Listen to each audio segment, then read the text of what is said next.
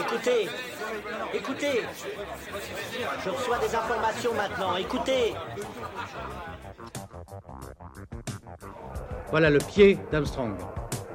Au centre et en bas de votre écran. Et il marche maintenant. Il y aura peut-être des étapes pour aller vers Mars. Euh, il faudra peut-être d'abord apprendre en allant sur un astéroïde. Corben, mon ange, qu'est-ce que tu m'as fait là? Euh, Houston, on a un problème. Tu veux dire qu'on est dans un programme informatique Est-ce vraiment si invraisemblable And you'll see why 1984 won't be like 1984. Bonjour à toutes et à tous, vous écoutez C'est plus que de la SF, le podcast hebdomadaire sur la science-fiction animé par l'œil de chéri et produit par ActuSF. Pour célébrer notre 20e épisode, nous avons décidé de refaire un grand entretien du troisième type. Après Christian Lehmann, nous accueillons aujourd'hui la romancière Danielle Martinigol, reine de la science-fiction jeunesse. Danielle Martinigol a surtout fait rêver des milliers d'enfants à travers ses histoires. On pense à la série Kerry et Meghan, aux Oubliés de Vulcain, L'Or Bleu ou encore la trilogie des Abîmes. Elle a décidé de nous confier toutes ces anecdotes et euh, tous les secrets euh, derrière ces, ces formidables romans. Danielle Martinigol, bonjour. Bonjour. Alors, est-ce que vous savez combien de romans ou de nouvelles vous avez écrits? Euh, les nouvelles, pas beaucoup, parce que je suis pas vraiment une novelliste, mais euh, au, niveau des romans, je, suis à peu près à 50. Bon, ce sont, sont pas des romans qui sont très très gros, donc euh, euh, par rapport à des auteurs adultes qui en publient moins, mais avec un beaucoup plus grand nombre de, de signes, ça fait à peu près pareil. Avant de revenir sur vos romans, on va euh, revenir au début. Et est-ce que vous pouvez nous raconter votre découverte de la science-fiction à l'âge de 11 ans? Euh, oui, c'est un petit peu avant 11 ans. En fait, c'est venu par un film. J'ai un grand-père qui, qui était un inventeur, euh, qui a inventé des tracteurs pour cultiver les vignes et qui était très féru de modernisme et qui a acheté un des premiers téléviseurs, euh, sans aucun doute, qu'il pouvait y avoir dans la région de Bourgogne où je vivais. Et nous avons eu l'occasion, sur notre petite télé familiale, qui était une boîte en bois, je l'ai toujours d'ailleurs, je l'ai- conservé, cette vieille télévision Grammont, avec son petit écran au milieu et ses deux gros boutons, un pour le son et puis euh, un marche-arrêt. Nous avons vu le film euh, La chose venue d'un autre monde, dont un remake a été fait qui s'appelle The Thing. Et, euh, je suis resté absolument fasciné par cette histoire. Parce qu'il y a une petite anecdote, mes parents m'ont envoyé au lit au milieu du film, persuadés que j'étais en train de regarder quelque chose qui n'était absolument pas de mon âge. Ce qui fait que le lendemain, j'ai posé plein de questions pour savoir comment cette créature euh, avait euh, évolué au cours de la fin du film. Et on m'a dit, tu fais pas de soucis, il a été électrocuté. J'avais déjà posé tellement de questions que j'ai pas osé trop demander ce que signifiait électrocuté. Et puis, je, je suis resté persuadé pendant longtemps qu'il y avait peut-être des êtres comme celui-là, qu'on appelait donc des extraterrestres, qui étaient en train de se promener sur notre belle planète Terre. Et j'ai découvert un jour dans la bibliothèque de mon grand-père des livres du fleuve noir Anticipation, avec les magnifiques couvertures de Branton. Euh, et j'ai pris un livre au hasard, j'ai vu un, un extraterrestre sur la couverture et je me suis dit, mince, ça n'existe pas qu'en film, ce genre de choses, ça existe aussi en livre. Et je me suis mise à dévorer toute la collection du Fleuve Nord Anticipation de mon grand-père. Voilà, c'est vraiment comme ça que je suis rentrée dans la science-fiction. Beaucoup de personnes vous diront que c'est par des BD ou des, des pulps, etc. Moi, c'est vraiment par un film qui m'a amené à un livre. Alors avant de devenir euh, enseignante dans les années euh, 70, je crois que vous, a- vous avez passé un, un diplôme d'études approfondies sur les littératures de l'imaginaire. Quel auteur est-ce que vous Oui. avez travaillé dans ce, sur ce diplôme? J'ai travaillé plutôt sur une thématique. J'avais comme sujet imposé cette année-là à la fac de Dijon euh, le thème du monstre. Et euh, le prof avait fait toute une liste de sujets potentiellement euh, pour qui pouvaient intéresser ses, étudiants. Et il avait mis en tout petit en bas la science-fiction. Je suis allé le voir à la fin de l'heure en lui disant c'est vraiment possible de faire une maîtrise sur la science-fiction. Et euh, ce monsieur s'appelait Max Milner, c'était un professeur qui avait déjà une certaine tendance à marcher dans les marges, si j'ose dire, puisqu'il avait fait sa thèse d'État sur le diable dans la littérature romantique. Et donc il m'a dit, ah là là, j'ai mis la science-fiction, mais je, je, me doutais bien que quelqu'un allait le voir. Il m'a dit, en revanche, je ne pensais pas du tout que ce serait une jeune fille qui viendrait m'en parler. Je lui ai dit, est-ce qu'on peut vraiment faire une maîtrise sur la science-fiction, monsieur? Parce que moi, si je fais ma maîtrise sur la SF, euh, je vais à, 90% parler d'auteurs américains. Euh, et c'est une maîtrise de lettres modernes quand même, pas de littérature comparée. Il m'a dit non, non, pas de problème. Euh, on, validera votre maîtrise. Et j'ai travaillé sur le thème de la civilisation monstrueuse dans la science-fiction. on arrive en, en 1989, vous allez publier L'Or bleu, votre premier roman jeunesse. Qu'est-ce qui se passe entre le moment où vous devenez enseignante, je crois, en 72, euh, et le moment où vous publiez L'Or bleu? Comment vous, vous, en arrivez à, la littérature jeunesse? Eh bien, dès que j'ai commencé à enseigner, j'ai souhaité intégrer de la science-fiction dans mes cours, ce qui n'était pas obligatoirement facile à faire, parce qu'il y avait encore un a priori certain à l'égard du genre, non seulement de la part de mes collègues enseignants, mais aussi de la part des parents de mes élèves. Euh, et il y a eu, par exemple, petite anecdote, il y a des parents d'élèves qui ont téléphoné au principal d'un des collèges où j'étais euh, enseignante en disant qu'est-ce que c'est que ce prof de français qui, au lieu de faire de la grammaire et de l'orthographe, fait lire de la science-fiction à ses élèves? Mon chef d'établissement m'a défendu en disant on peut faire de la grammaire et de l'orthographe aussi en lisant de la science-fiction. Il m'avait répété ça après. Euh, j'étais très contente qu'il m'ait soutenu. Et et j'ai cherché à trouver des romans accessibles aux jeunes. Euh, je me suis euh, tournée vers les livres de poche, qui étaient à l'époque quand même euh, une mine d'or pour, pour trouver des, romans pour jeunes. Le livre de poche jeunesse, bien sûr. Et là, j'ai trouvé les romans de Christian Léaurier et de Christian Grenier. Et j'ai travaillé énormément avec les, œuvres de ces deux amis auteurs, puisque les connais bien tous les deux maintenant. Et, euh, et ça, ça m'a donné envie euh, de, de continuer euh, dans cette bonne voie. De, mes élèves adoraient ça. La seule chose qu'il y avait, c'est que dans ces livres, il n'y avait pas obligatoirement un rôle. Je critique pas du tout le, travail de, de, mes deux amis Christian, que ce soit Grenier ou Léourier, mais il n'y avait pas d'histoire d'amour sentimentale, entre guillemets. Hein. c'était, moi, je lisais quand j'étais ado de la science-fiction et des romans d'amour parce que ma mère tantes étaient abonnées à des clubs de romans sentimentaux. Et je trouvais que ça manquait un petit peu et je me disais que, bon, on pourrait peut-être intéresser plus les filles s'il y avait plus d'histoires d'amour romantique dans les romans. Donc je me suis dit, je vais essayer d'en faire un moi-même. Et c'est comme ça que je me suis lancé dans l'écriture de l'or bleu. J'ai mis cinq ans à le faire. Hein. C'est un roman qui m'a pris cinq ans de travail parce que je me suis euh, beaucoup, beaucoup autocritiqué. Et puis j'ai eu la chance de faire un atelier d'écriture au Québec avec Elisabeth von Arbour, qui est une de mes amies de, longue date puisqu'elle était avec moi à l'université de Dijon.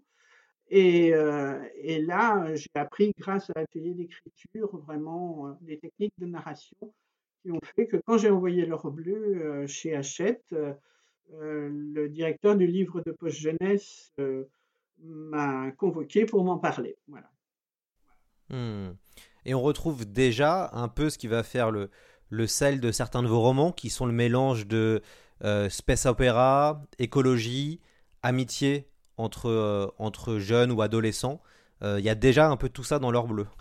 Oui, et puis euh, je ne sais plus exactement à quelle époque une attachée de presse d'Achète m'a téléphoné en me disant Nous refaisons notre catalogue, il nous faut absolument euh, vous définir en, très peu de mots, on n'a pas beaucoup de place. Euh, qu'est-ce qu'on peut dire, Daniel, sur vous à propos de vos livres? Et train, j'étais prof en lycée à l'époque, j'étais en train de travailler sur la, la fameuse règle des trois unités dans le théâtre classique. Et ça m'a apparu d'une façon évidente, parce qu'il fallait que je lui réponde tout de suite. Je lui ai dit, écoutez, vous pouvez dire que je travaille suivant la règle des trois A, aventure, amour, ailleurs. Elle m'a dit que c'était génial. Elle a imprimé ça sans aucun souci dans le, catalogue Hachette Jeunesse et euh, ça m'a défini auprès de beaucoup de monde le fait que je, je travaille avec cette règle des trois A, aventure, amour ailleurs. Mais même si ça m'est venu spontanément, ça reste extrêmement vrai. En fait, mes romans, oui, il y a, y a toujours un petit peu, euh, euh, à dose peut-être inégale, mais ces ingrédients-là. Alors, à l'époque, quand vous commencez dans les années 80, à la fin des années 80, euh, il y a très peu de femmes de la science-fiction française. Comment c'était l'ambiance quand on faisait des conventions et qu'on était une femme et qui faisait de la science-fiction? Je me permets juste de revenir en arrière sur le fait que j'ai imposé à, à, Hachette Jeunesse de mettre mon prénom en entier sur la couverture de l'or bleu. À l'époque, euh, il n'y avait pas beaucoup de place sur les couvertures des livres de poche et Martinigol étant un nom euh, assez long, ils étaient vraiment tentés, et je n'étais pas tenté du tout, moi, de mettre simplement des euh, initiales. Et donc, euh, quand il a été question de, signer le contrat, etc., j'ai dit, je veux mon prénom en entier. Ah j'ai dit, je veux mon prénom en entier. Je veux que les lecteurs voient que c'est une femme qui a écrit ça. Et euh, bon, ben, ma foi, ils ont cédé, si j'ose dire. Euh, c'est des combats qui semblent peut-être un peu d'arrière-garde de nos jours, mais il a fallu quand même qu'il y en ait qui, se battent pour ça euh, autrefois. Euh, Lloyd, excusez-moi, votre question, c'était? Alors, co- comment c'était l'ambiance quand on était une femme qui écrivait de la, science-fiction à la fin des années 80, début des années 90, alors que finalement il y avait peu de femmes?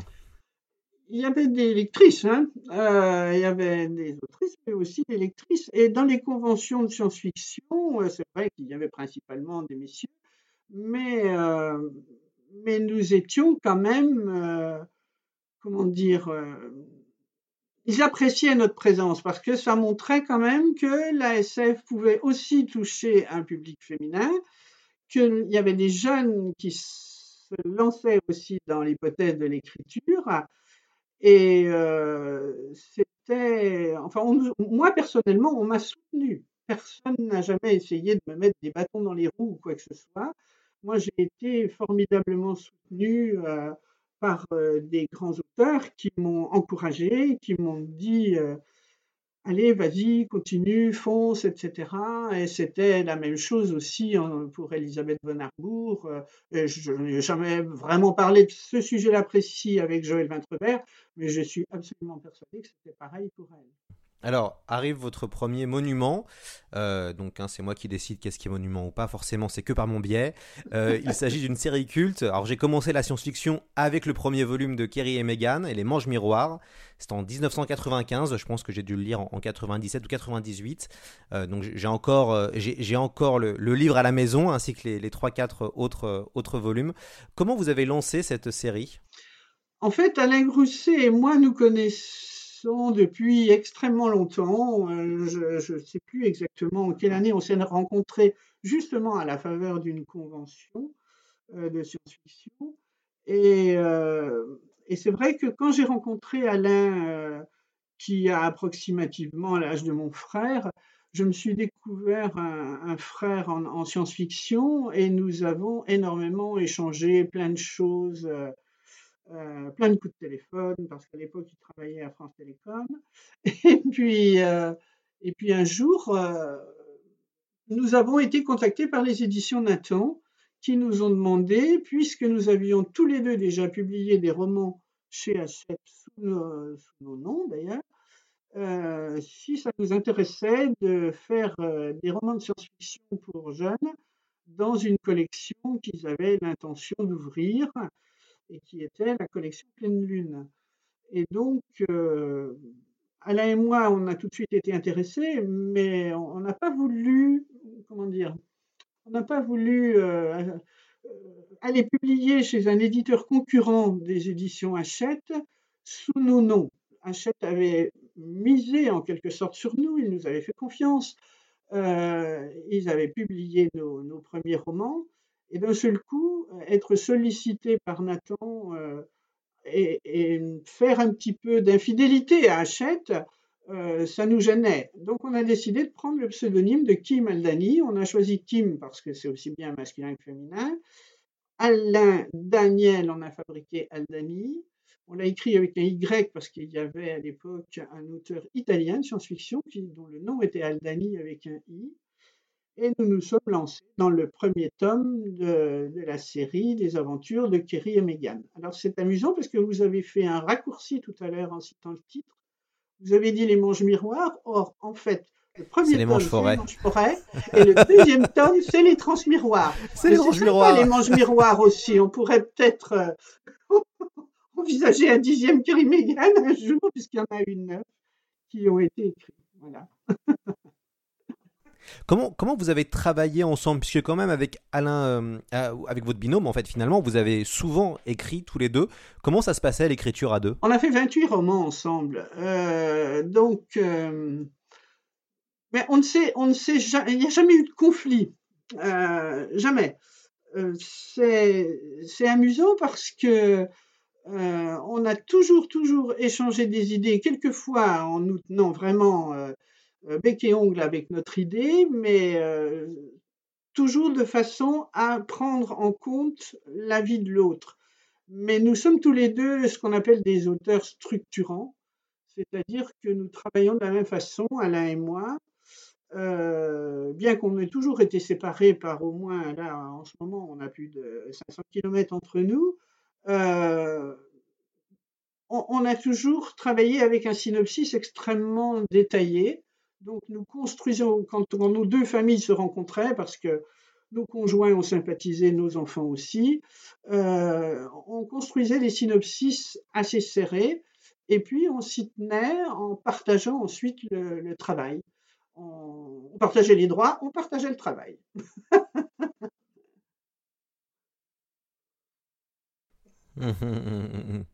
Moi, je, je trouve, euh, j'ai pu relire pour préparer l'émission euh, Les Manches Forêt, que j'avais pas revu depuis quelques années, même une petite, euh, quel- quel- quelques dé- deux, deux décennies, je pense. Euh, et et je, quand même, ce qui est assez incroyable, c'est qu'on est tout de suite pris par ce duo, donc Kerry et Meghan. Comment vous les avez, vous on les avez créés? des enfants qui, qui ne soient pas exactement du même âge. C'était, c'était intéressant pour nous que, que Meghan soit l'aînée. Elle est un petit peu plus âgée que Kerry.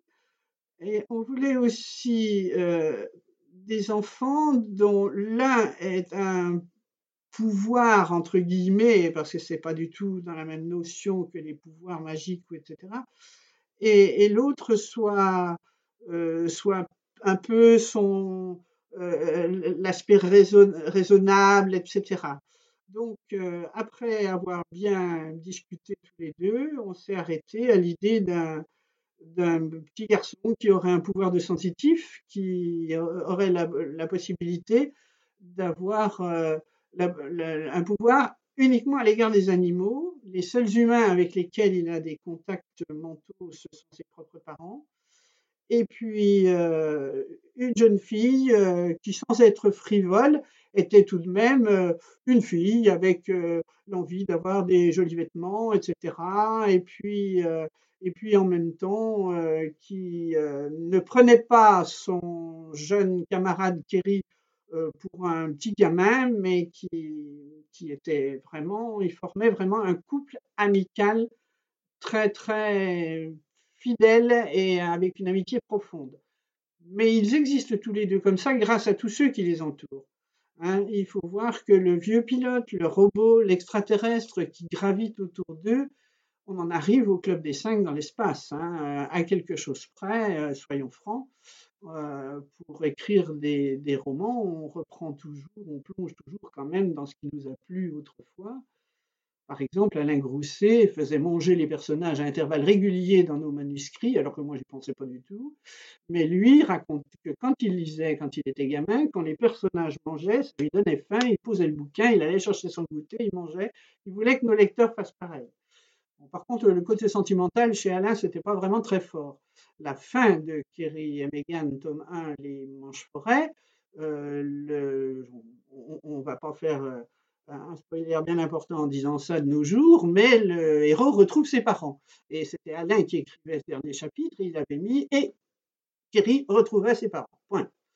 Et moi, quand j'ai lu ça, je lui ai dit un petit peu de sentiment quand même. Enfin bon, je veux dire, ça fait quand même pas mal de temps qu'il cherche ses parents à travers la galaxie, là. euh, Et il m'a balancé Impérial. Oh, écoute, toi, tu écris ça, et puis c'est tout. Donc toute la partie affective qu'il peut y avoir euh, dans la fin de, des Manches Forêts, c'est du Martin Eagle. Ah. et puis surtout, il y avait des illustrations, et il y avait de très belles illustrations à l'intérieur. Et ça aussi, Mm. c'était quelque chose de, de sympa quand on était euh, euh, Oui, plus jeune. c'est Philippe Punch qui nous a fait les illustrations de, des neuf Kerry et Meghan. C'est un artiste qui a un talent absolument fou dans la précision, dans le détail. Et, euh, et c'est vrai que ses couvertures et ses illustrations intérieures, on en trouve de moins en moins euh, maintenant des belles illustrations intérieures en noir et blanc. hein. C'est souvent seulement une page couleur par-ci par-là. Euh, mais vraiment, dans Kerry et Meghan, on était gâtés.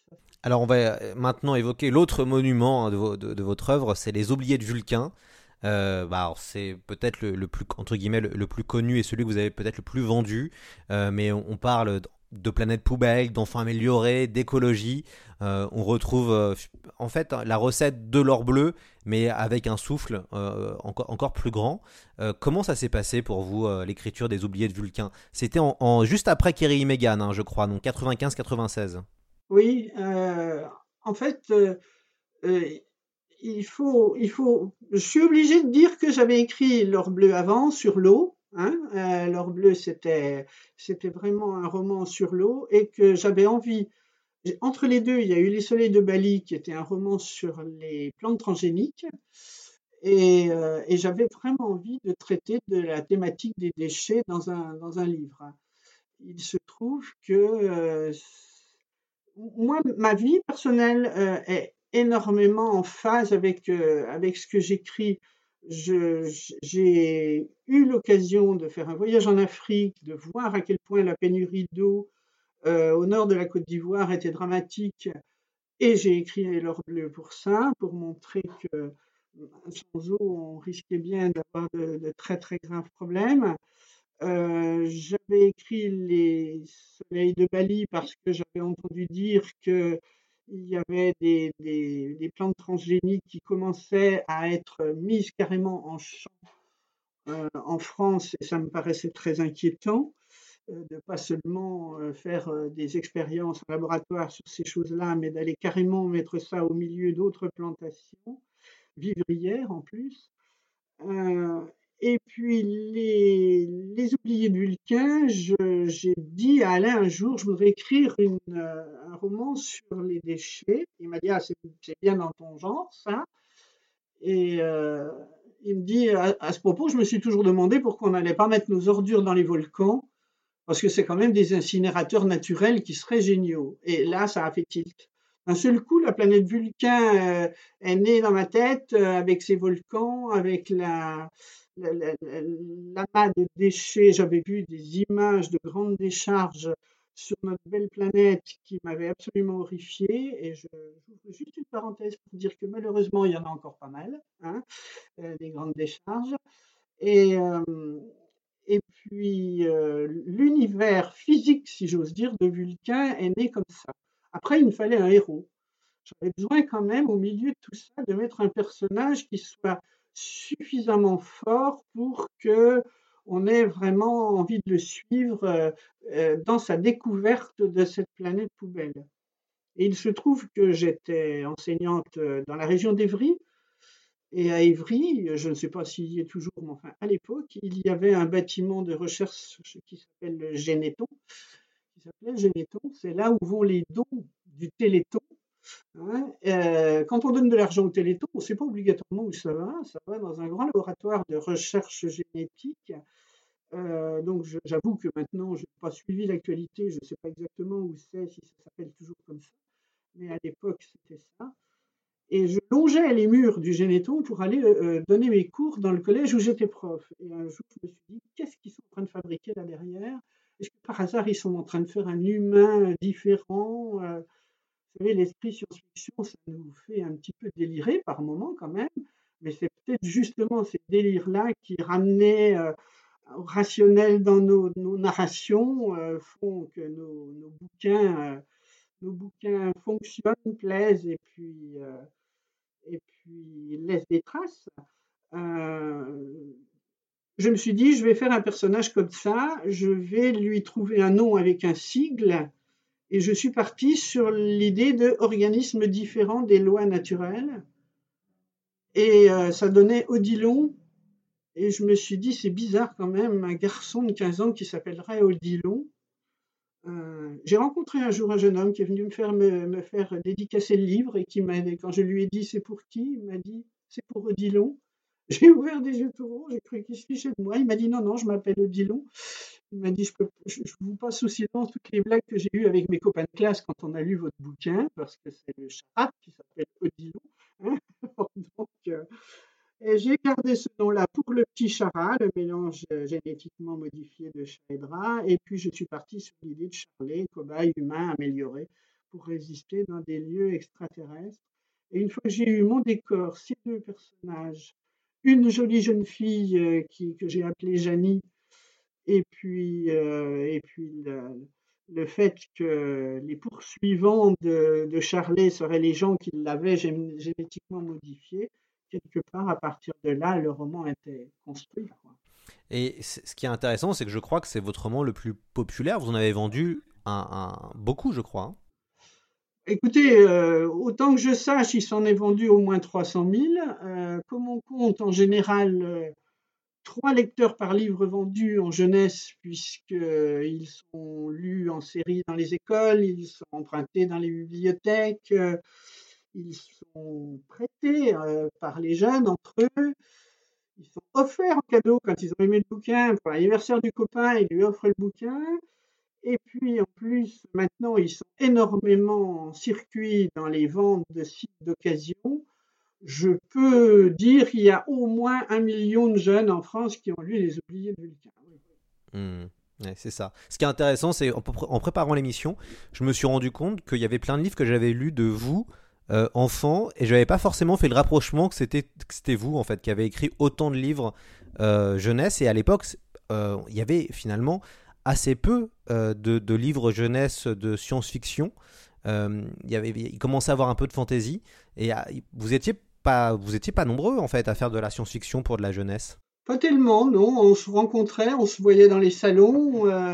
Il y avait quand même beaucoup de femmes. Enfin, il y a une, grande dame qui a été, euh, euh, qui m'a beaucoup inspiré. Moi, c'était Claude Sénac, qui euh, de nos jours aurait environ 95 ans. Donc, ça donne une idée de l'âge qu'elle avait au moment où moi j'ai débuté. et elle, avait été obligée, elle, de mettre le prénom Claude Sénac, alors qu'elle s'appelait Claudine. Euh, et c'est sachant ça que je me suis battu pour qu'on mette Daniel avec mes deux LE en entier sur la couverture de mon livre. Mais euh, oui, oui, il y avait, il y avait Joël Vintrebert a fait aussi euh, de, formidables romans jeunesse. J'ai étudié pendant des années Nunatak et puis, et puis le, titre m'échappe, un autre de ses grands titres célèbres. Et, et donc, on, a, on a eu de la chance qu'à cette époque-là, euh, il y avait ce qu'on appelait la prescription scolaire, c'est-à-dire que les professeurs pouvaient faire acheter un roman euh, aux familles, si j'ose dire, par trimestre pour leurs enfants. Et donc, euh, les, profs qui ont commencé à, vouloir s'intéresser à la science-fiction ont trouvé sur leur chemin ces livres de poche qui n'étaient pas très chers, qui étaient des romans contemporains écrits par des auteurs vivants. Hein.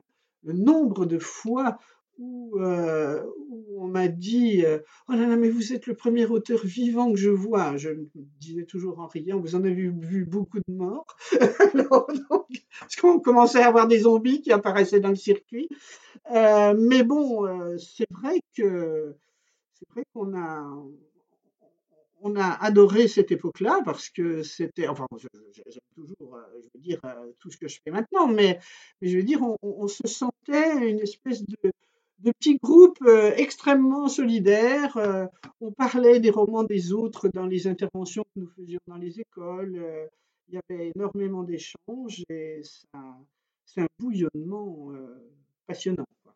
Alors, à la fin des années 90, euh, arrive euh, le phénomène, hein, euh, le boom de la littérature jeunesse avec Harry Potter, euh, donc qui, qui, euh, explose, tout en termes de, de vente et qui va lancer une, nouvelle génération euh, en termes d'auteurs jeunesse, mais aussi qui va euh, pousser pas mal de jeunes euh, à lire euh, de la littérature jeunesse, puis après continuer. Est-ce que vous avez perçu le avant et le après Harry Potter? Oui, euh, alors là, c'est clair et net. Avant Harry Potter, les livres jeunesse étaient en format poche. Après Harry Potter, ils sont passés en grand format. Ça, c'est vraiment flagrant. Euh, le fait est que ça, ça a à la fois donné. Harry Potter, j'ai adoré. Moi, hein. j'ai lu les sept tomes. euh, souvent en animation, je disais qui, a, qui connaît Harry Potter? Tout le monde levait la main. Euh, qui a, lu les livres? Euh, Il y avait déjà beaucoup moins qui levaient la main parce que pour eux, c'était les films. Et ensuite, qui avait lu les sept tomes? C'était assez rare. On avait euh, une, euh, une frange de, fans, bien sûr, mais globalement, euh, c'était lire les premiers tomes et regarder les films, en fait. Il y a eu une bascule évidente au moment d'Harry Potter vers les grands formats chez les éditeurs. Si on regarde bien la littérature jeunesse euh, avant, il y en avait très très peu en grand format. Le fait que Gallimard ait décidé euh, ah, d'arrêter en fait au départ la publication en petit format pour passer de nouveau en reprenant les premiers tomes en grand format a été euh, à la fois bénéfique parce qu'énormément de jeunes adultes se sont penchés sur ces livres dont on parlait tant et ont découvert que finalement ça pouvait très bien leur plaire à eux aussi. hein. Mais c'est d'ailleurs à partir pratiquement de ce moment-là qu'on a commencé à parler de ce fameux créneau euh, young adult. hein. Et, euh, pour moi, oui, Harry Potter fait une bascule dans l'évolution de la littérature jeunesse. Et ça a dû être aussi intéressant puisque quand même euh, la littérature jeunesse, la considération envers la littérature jeunesse euh, par la littérature blanche et autres, j'ai pas l'impression que c'était quand même phénoménal et que quand ça a commencé à vendre et vendre beaucoup, grâce entre autres à Harry Potter, puis après il y a eu Serge Brussolo, il y a eu enfin, pas, mal de gens qui ont beaucoup euh, beaucoup vendu, il y a eu la quête des Willan euh, avec Botero, il y a eu Oui. bon voilà beaucoup beaucoup de ventes. Est-ce que vous avez senti qu'il y avait la perception était différente par le public euh, adulte? Oui, c'est sûr et certain. On peut rajouter Twilight aussi à la liste que vous avez, vous avez citée parce que c'était. Et euh, c'est vrai que, comment dire, on, on a, on a montré aux adultes qu'ils pouvaient lire de la jeunesse. Voilà, c'est surtout ça qui est important. C'est-à-dire que énormément de gens disaient à propos d'Harry Potter ou de, ou de Twilight, ou etc., euh, qui étaient des gens mûrs, enfin je veux dire des adultes, disaient j'aurais adoré lire ça quand j'étais jeune. Mais ça ne les empêchait pas de le lire en étant euh, mûr, si j'ose dire. hein. Donc, euh, le fait j'aurais adoré lire ça quand j'étais jeune nous a amené toute une frange de la population qui a lu de la littérature jeunesse décomplexée, si vous voulez. Voilà. C'est-à-dire, il se disait, j'aurais aimé lire ça quand j'étais jeune, je le lis maintenant, mais bon, euh, c'est parce que j'aurais aimé lire ça quand j'étais jeune. En fait, ça a amené énormément de lecteurs vers, euh, vers le genre. Ça, c'est sûr et certain. Hmm. Alors, peu de temps après, quasiment au même moment, euh, bah, arrive le troisième monument qui, moi, je pense, est, l'œuvre, une de, vos, une votre œuvre la plus aboutie, qui est la trilogie des abîmes. Euh, donc, il y a eu trois, trois volumes euh, Les abîmes d'outre-mer, L'envol de l'abîme et, L'appel des abîmes. Vous avez été primé, hein, d'ailleurs, par le Grand Prix de l'imaginaire à l'époque. Comment ça s'est passé, l'écriture de cette, de cette trilogie? C'est né sur les murs de la citadelle de Québec. Euh, j'étais allé voir Elisabeth von Arbour au Québec. Euh, j'étais. euh, Elisabeth n'habite pas à Québec, mais mon fils y est maintenant d'ailleurs. J'ai une petite fille, un fils et une belle-fille qui vivent à Québec. Et j'étais debout sur la citadelle de Québec, les murs de la citadelle. Et puis la veille, j'étais allé voir les baleines un peu plus en aval du Saint-Laurent et j'avais vu euh, des, jeunes rorquals qui nageaient euh, dans les eaux du Saint-Laurent. C'est un spectacle absolument enthousiasmant. Et, euh, et j'étais là et je voyais les bateaux qui remontaient vers le port de Québec sur le Saint-Laurent. Et je me suis dit, c'est quand même bizarre de penser qu'il y a les bateaux en haut et les baleines en bas. Voilà. Hein. Et, et de seul coup, euh, bon bah parce que quand on aime, quand on aime l'imaginaire, quand on, on ne se bride pas, si vous voulez, dans son imaginaire, euh, on peut se permettre tous les, tous les délires euh, dans sa petite tête qu'on veut. Je me suis dit, ça serait absolument dingue si les, baleines transportaient ce qu'il y a dans les bateaux. Voilà. Et, et là, c'est parti. À partir de cette idée-là, l'idée de, de grand, de- de- d'une race de cétacés spatiales. Alors, je n'ai pas inventé, hein, il y en avait d'autres. hein. Euh, il y avait d'autres euh, auteurs euh, qui avaient déjà utilisé des idées de, de ce genre-là. Il y a d'ailleurs un roman qui s'appelait Baleinier de la nuit, qui m'a arrêté dans l'écriture des abîmes d'outre-mer pendant au moins un an et demi, parce que j'avais l'impression que c'était exactement ce que je voulais faire. Et finalement, non. Euh, je n'avais pas lu, hein, j'avais lu, mon mari me l'avait rapporté, j'avais lu le quatrième de couverture, j'ai dit, bon, ben ça va, c'est même pas la peine que je continue les abîmes. Et, euh, et puis un jour, je me suis dit, bon, si tu le lisais, tu saurais peut-être euh, au moins de quoi ça parle. Et là, en lisant le livre, je me suis rendu compte que même s'il y avait des points communs, on était quand même loin de, de l'histoire que je voulais raconter. Donc j'ai repris le manuscrit et j'ai fait le, j'ai fait le bouquin. Euh, mais, mais donc, le, enfin, comment, dire ça?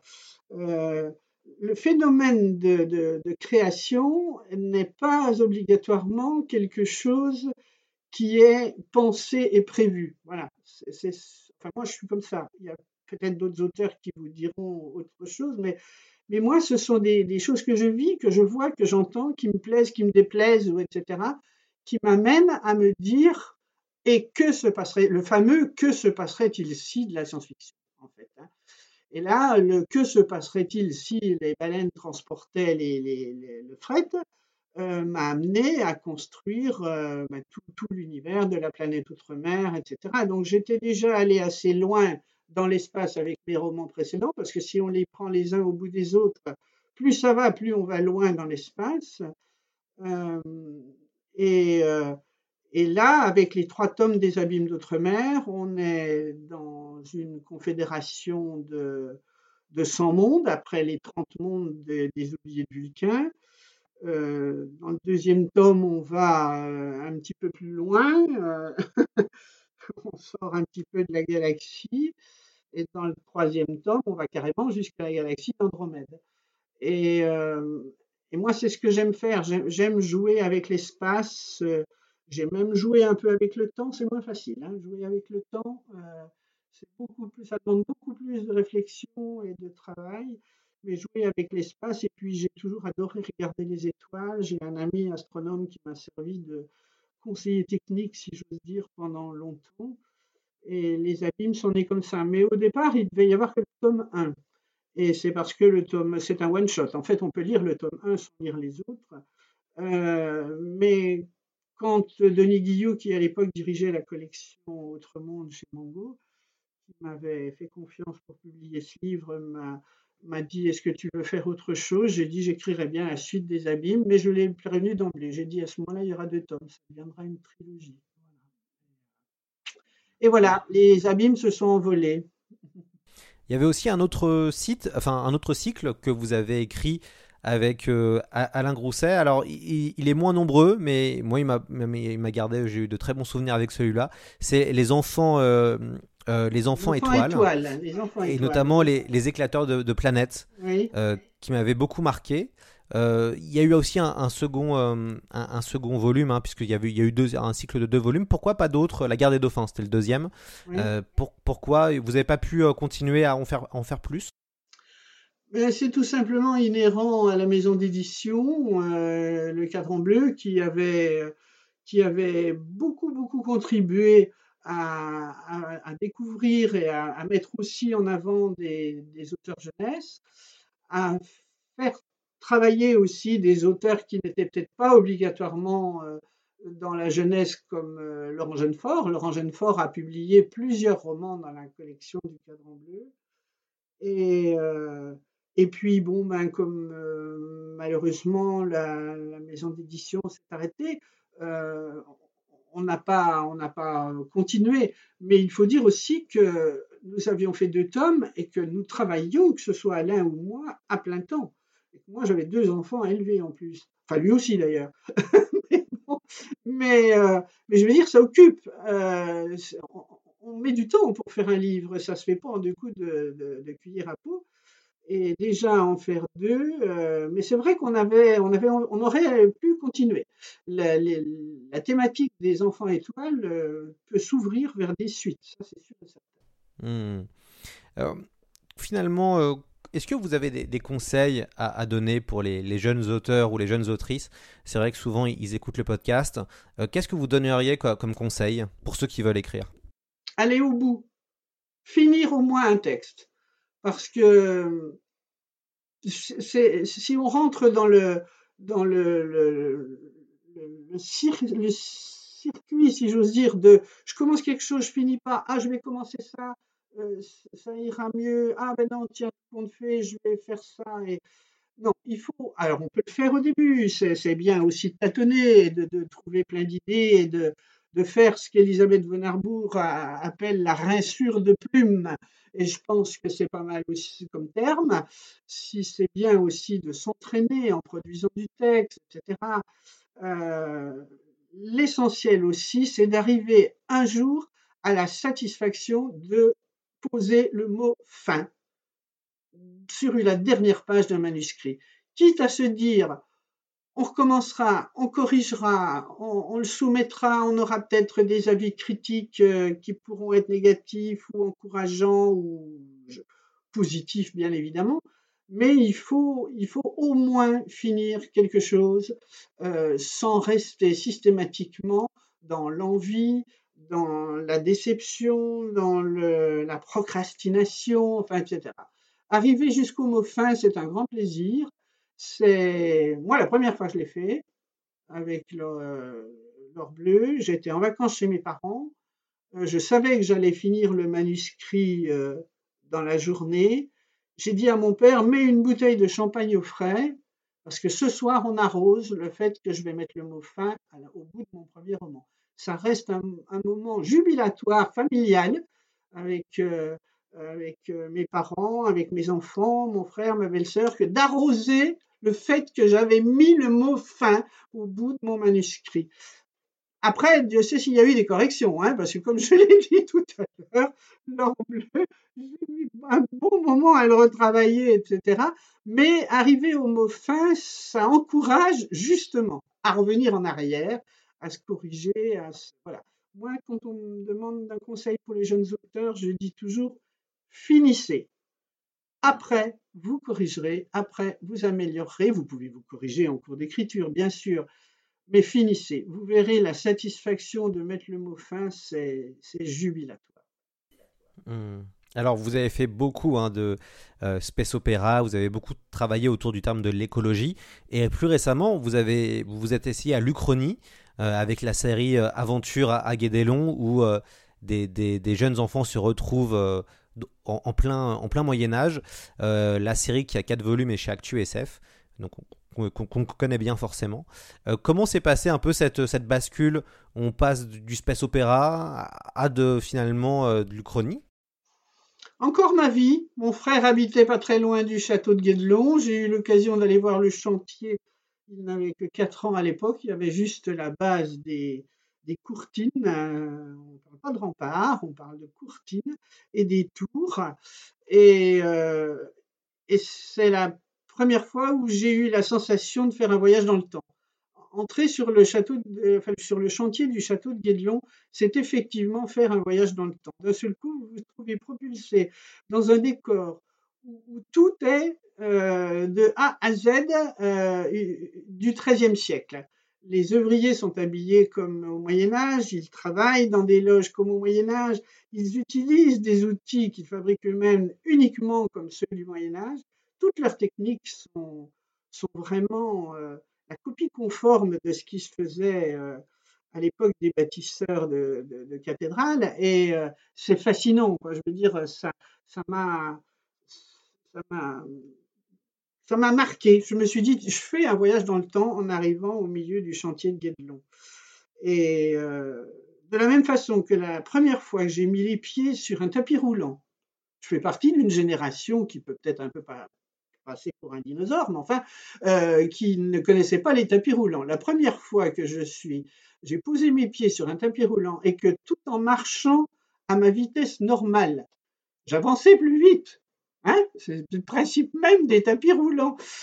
J'ai eu l'impression d'un seul coup d'être un super-héros. Quoi. Je me suis dit, waouh, je marche normalement et j'avance plus vite. C'était ma première sensation physique de science-fiction. Voilà. Et, euh, et donc, euh, le, le, chantier de Guédelon, ça m'a fait exactement cet effet-là. Et puis, j'ai gardé dans un petit coin de ma tête pendant des années l'idée que ça serait génial de faire évoluer des personnages dans ce décor, jusqu'à ce qu'un jour, j'en parle euh, justement euh, à ma belle-sœur qui m'a dit, mais tu sais, je connais des gens qui, elle était dans la, dans l'activité touristique, elle me dit, je connais des gens qui travaillaient, enfin, qui, qui s'occupent de Guédelon, ça te ferait plaisir de les rencontrer. Et donc, du coup, c'est comme ça que j'ai rencontré Marilyn Martin, euh, qui, euh, qui est la fondatrice du, chantier de Guédelon.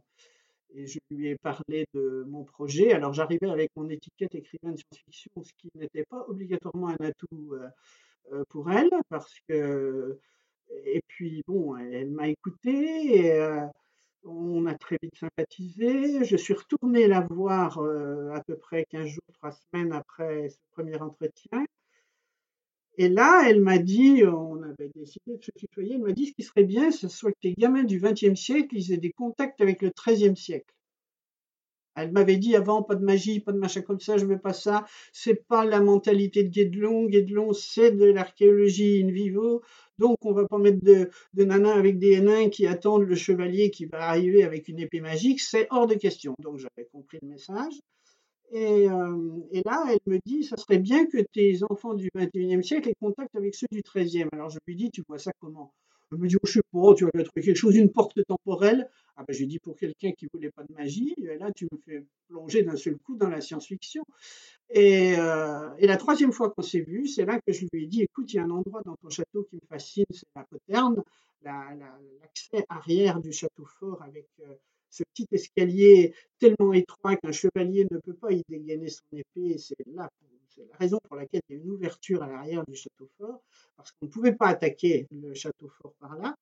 Et j'ai dit, ce serait bien si dans la poterne, il y avait justement un décalage temporel et que les héros, en, montant dans l'escalier, puissent arriver en haut et qu'il n'y ait plus le château, qu'on soit au XIIIe siècle. Elle a dit banco et on est parti dans, la conception de, l'histoire et du fonctionnement des personnages vers le passé comme ça.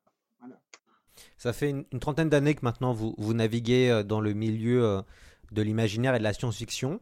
Euh, quelles grandes évolutions euh, vous, vous, avez vues et qu'est-ce que vous pensez maintenant du, milieu euh, actuellement? C'est la question piège, ça. bon, sûr et certain, effectivement, l'Uchronie a trouvé sa place.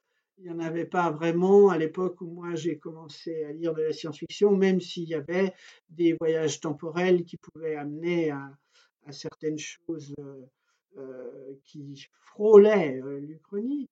Euh, si j'ose dire, la grande création, la grande nouveauté que j'ai pu voir au cours de ma carrière, c'est l'émergence des dystopies. Ça, par contre, on n'en avait quand même pas vraiment beaucoup.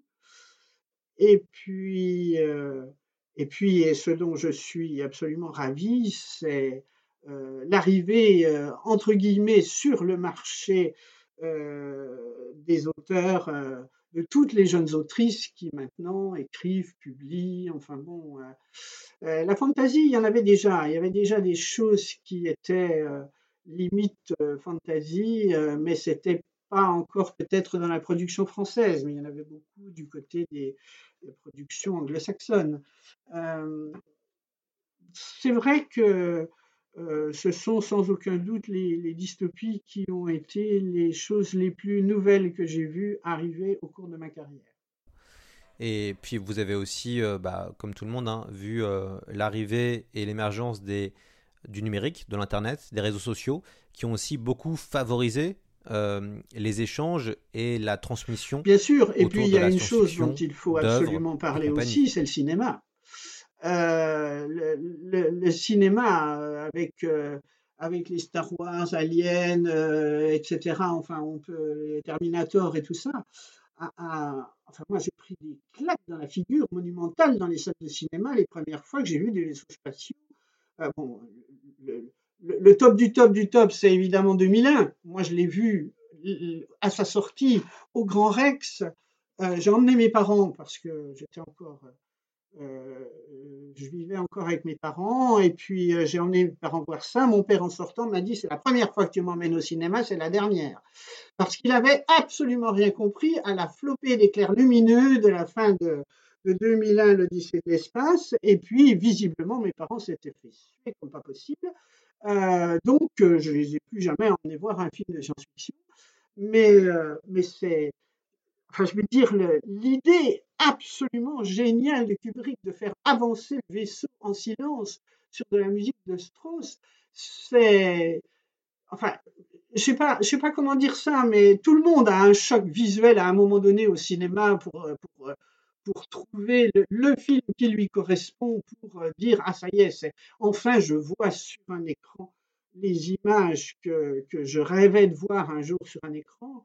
Même si j'ai jamais vraiment trop apprécié que Star Wars fasse faire du bruit à ses vaisseaux spatiaux dans l'espace, parce que, hein, hein, hein. enfin, c'est vrai que Star Wars, sans les bing, bing, boum, boum, boum, ça serait plus Star Wars. Donc, on pardonne le fait que, mais non, il n'y a pas de bruit dans l'espace, mais non, c'est pas la peine de, dans les vaisseaux, peut-être, on peut entendre quelque chose. Mais quand on voit des plans larges avec euh, 25 vaisseaux en train de se tirer dessus, c'est en silence. Bon, voilà. Alors, donc, euh, tout ça, si vous voulez, euh, ça a eu un impact absolument phénoménal sur, euh, sur les gens. Ça, a amené des, des jeunes à la lecture, ça a amené des gens à la découverte du genre. Et euh, euh, je ne sais pas, moi, je, pourrais citer. Enfin, mon film euh, au-dessus, au-dessus, au-dessus de tout, moi, c'est Blade Runner. avec la musique de Vangelis. J'écris de moins en moins souvent d'ailleurs, mais j'ai beaucoup écrit en écoutant de la musique. Je je suis fille de pianiste. J'ai écrit un roman qui s'intitule Cantoria, où toute tous les noms propres et toute l'énergie vient de la musique. Les noms propres sont tous liés à la musique et au chant. Euh, et donc, euh, c'est vrai que ces chocs visuels qu'on a pu avoir euh, au cinéma ont marqué tellement le public que ça a tourné énormément de gens vers la lecture. Ça a été un grand, grand, grand je veux dire une chance aussi pour la littérature de l'imaginaire. Euh, enfin, le- J'attends le Dune de Villeneuve avec une impatience non dissimulée, hein, parce qu'il faut reconnaître que moi, quand j'ai vu euh, euh, comment ça, s'intitule Contact Non, Asia Rival, hein, euh, Contact là, en français, avec ces magnifiques vaisseaux spatiaux qui ressemblent à des gros galets euh, euh, qui flottent euh, en, en- antigravitation. Le visuel de ce film, au moment où il y a une bascule de la gravité dans le, vaisseau spatial et que mais c'est génial ce genre de choses. Enfin, je veux dire, il faut avoir les moyens technologiques actuels que offre l'audiovisuel pour pouvoir faire ce genre de choses. Et, et ça, c'est des images de science-fiction que les gens de ma génération qui se sont contentés de voir euh, des, bouteilles d'oxygène en carton dans le dos des personnages d'au cœur du temps, euh, c'était déjà merveilleux. Au cœur du temps, Le Prisonnier, des séries comme ça qui sont absolument intemporelles. Mais voir les effets spéciaux de nos jours, euh, c'est. Enfin, moi j'ai dit, ils peuvent me faire un Star Wars tous les ans, tous les ans, j'irai le voir au cinéma. Hein, parce que prendre le visuel sur grand écran, c'est quand même, même si on peut les critiquer, on peut faire tout ce qu'on veut, mais c'est des grands films de science-fiction euh, qu'on a rêvé de voir et qu'on voit enfin. Alors, voilà. C'est là que je fais un peu dinosaure, n'est-ce pas l'œil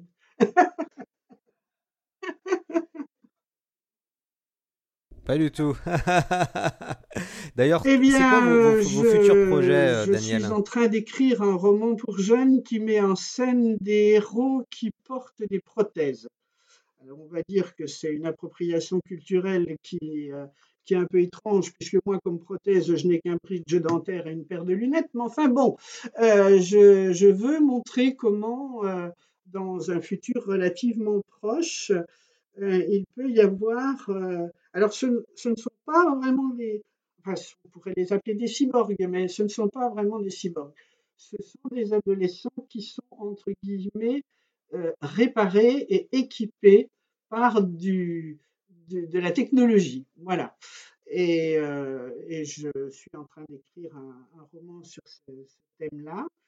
Et puis j'ai La- l'Arlésienne de la science-fiction française, c'est mon roman pour adultes qui, dont, pratiquement tout le monde a entendu parler et que peu de gens ont lu, tout du moins euh, le début, que je veux absolument finir euh, dans un avenir relativement proche. Je me donne le temps quand même, hein, ça fait plus de 20 ans que je suis dessus, donc euh, je, me donne le temps quand même de le finir et de le peaufiner, mais euh, pendant le confinement, là, c'est-à-dire restant deux mois tranquille chez moi sans, sans à bouger, etc., bien à l'abri dans mon Beaujolais, euh, j'ai mis vraiment au point toute la structure du roman. Alors, il y en a une caisse entière là derrière moi de documents, des panneaux, etc., euh, avec tous les, enjeux, les diagrammes, euh, les arcs narratifs, etc. Et donc, ça y est, il est fini dans ma tête. C'est une bonne chose, ça, déjà. Hein Maintenant, il faut l'écrire.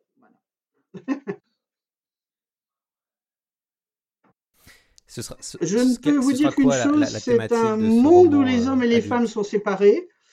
Euh, c'est pour ça que je fais un grand salut au passage à Joël Ventrebert avec son roman Pollen, euh, qui, euh, qui, quand je l'avais lu d'ailleurs, m'avait aussi un peu poussé à m'arrêter en me disant Ah, mais Joël l'a fait, je ne pourrais jamais faire euh, pareil. Et puis finalement, j'en ai parlé un jour avec Joël, elle m'a dit Mais il n'y a jamais une idée dans une seule tête, si on s'arrête d'écrire simplement parce qu'on voit que quelqu'un d'autre a déjà développé l'idée, euh, elle dit on ne fait plus rien. Quoi. Elle dit vas-y, fonce. Et puis, euh, et puis un jour, j'ai dit à Elisabeth, mais ça n'a pas d'intérêt. Elisabeth m'a remonté allègrement les bretelles en me disant, euh, mais enfin écoute, euh, si, si j'avais dit ah mais oui mais tiens un, monde futur où il n'y a plus beaucoup d'hommes euh, il n'y a plus que des femmes etc euh, si je m'étais dit oh mais ça a déjà été fait euh, la servante écarlate etc elle m'a dit j'aurais jamais écrit chronique du pays des mers. Et donc en fait oui il faut il faut passer au-delà de ça il faut se dire que c'est vrai, on a chacun notre personnalité, notre vie, notre style, nos lectures, nos sources, nos envies, nos peurs. Tout ça, ça rentre dans un livre. hein. Est-ce que euh, vous êtes comme vous êtes vous préparez ce roman-là et ce sera, je, je crois, peut-être un de vos premiers romans adultes de science-fiction? C'est le premier, oui. J'ai écrit des nouvelles, mais j'ai jamais publié pour adultes en science-fiction. Ça m'a posé des problèmes d'ailleurs. Je me suis dit, l'écriture science-fiction adulte est-elle différente? Parce que vous savez, il y a l'éternel serpent de mer. Est-ce qu'il y a une écriture féminine ou une écriture masculine? Il y a une écriture point barre. hein. Qu'on arrête de se poser des questions idiotes sur ce genre de choses. Euh, si c'est bien écrit, c'est bien écrit. hein. Que ce soit un homme, une femme ou n'importe qui, de toute façon, il y a une écriture et c'est tout. Il y a une voix, il y a un ton, il y a quelque chose qui fait que certains livres plaisent aux uns, d'autres livres plaisent aux autres. On ne peut pas plaire à tout le monde, mais que, euh, ce n'est pas parce que l'auteur est féminin ou masculin que ça changera vraiment grand-chose. Euh, mais, euh, mais le ton jeunesse et le ton science-fiction, là, en revanche, il y a, à mon avis, quand même une différence. À savoir que on, ne, parle pas pour s'adresser à un public jeune comme on parle euh, pour s'adresser à un public euh, adulte. Moi, par exemple, peut-être que vous me voyez, je peux parler pendant des heures devant 300 ou 400 gamins. Ça m'est arrivé, on m'a piégé à Chaillol, dans l'espace Chaillol des Utopiales, où on m'avait mis 350 go- gosses devant moi. Je l'ai fait. On m'a mis euh, au moins 4 ou 400 gamins aux- aux étonnants voyageurs il y a quelques années euh, pour, euh, pour parler de ma vie et de mon œuvre. On a voulu me mettre un modérateur, j'ai dit surtout pas, je me débrouille toute seule, j'ai pris le micro, je suis monté sur la scène, j'ai parlé. Vous m'asseyez dans une table ronde avec des adultes devant un public adulte, je suis totalement paralysé. Alors pourquoi ça, je ne sais pas, mais c'est parce qu'il y a certainement aussi une façon de s'adresser au public jeune euh, qui est naturelle chez moi et que ce soit à l'écrit ou à l'oral. J'ai adoré mon métier de prof, j'ai vraiment, eu euh, énormément de, plaisir à exercer ce métier. C'est pas toujours facile, hein, mais bon, j'ai vraiment adoré mon métier et j'adore aussi écrire pour jeunes passer le pas, aller parler devant un public adulte, écrire pour adultes, c'est un défi en fait. C'est un petit peu mon autodéfi, si j'ose dire, comme quand je disais tout à l'heure, euh, il faut aller jusqu'au mot fin. Eh ben je me le, je me le retourne à, moi-même, si j'ose dire. Hein. Il faut que j'aille jusqu'au mot fin aussi. Super. bah, ce sera justement le mot de la fin. Ouais, je, euh, ah, je, je, vous ai bien lancé la perche. Ah, voilà. Merci euh, beaucoup, hein, Daniel Martinigol. C'est un, vrai plaisir de, vous avoir parmi nous. Euh, on peut retrouver vos romans donc en partie chez Hachette avec notamment, notamment L'Or Bleu, notamment la, trilogie des Abîmes, notamment Les, Oubliés de Vulcain. Chez Nathan, on retrouvera la, la série Kerry et Meghan. Euh, et puis Actu SF, il y a les aventures euh, à Guédelon. Et puis, euh, de toute façon, vous, avez écrit aussi quand même beaucoup, hein, donc on peut aussi retrouver des livres avec Alain Grousset chez Castor Poche, aussi Feu, le, cadran bleu. Et récemment, vous écrivez aussi quelques, quelques nouvelles, et notamment des, des nouvelles pour adultes. Vous l'écrivez dans une nouvelle collection qui est la collection 125, c'est ça? Ou il 5 C'est les comment c'est euh, à fleur de peau, jardin mental, salle obscure. C'est ah, c'est 1115. C'est 1115. Mon, charmant éditeur lyonnais, les éditions 1115, qui fait des, des petits livres de format 11-15. Et euh, c'est vrai que là, j'ai une série de quatre titres euh, qui s'intitule Rémanence. Ça se passe sur le musée galactique qui a sous des dômes les derniers restes de civilisation à travers euh, l'univers qui ont disparu. Et il y a donc quatre dômes terriens. Et il y en aura peut-être bientôt un cinquième. Voilà, un petit scoop pour, pour mon charmant éditeur des éditions 1115. Magnifique. Et on sait que, alors peut-être, on espère, on touche du bois, que peut-être les oubliés de Vulcain, il y aura un jour un film quelque part dans la galaxie. Ça se fera, peut-être, on espère. Hein. En tout cas, on, espère voir votre œuvre euh, adaptée euh, au cinéma. Et puis, on n'a plus qu'à vous remercier d'avoir pris euh, une heure de votre temps pour répondre à nos questions. Et on se retrouve de toute façon très vite. Daniel Martinigol. Merci à vous, merci à tout le monde. Super. Ah, ok, très bien. Bah, à très bientôt en tout cas. Et puis, bah, pour C'est plus que de la SF, revient évidemment euh, la semaine prochaine et on fera un podcast sur le chef-d'œuvre, en tout cas un des chefs-d'œuvre vidéoludiques de science-fiction de l'année, qui est The Last of Us 2.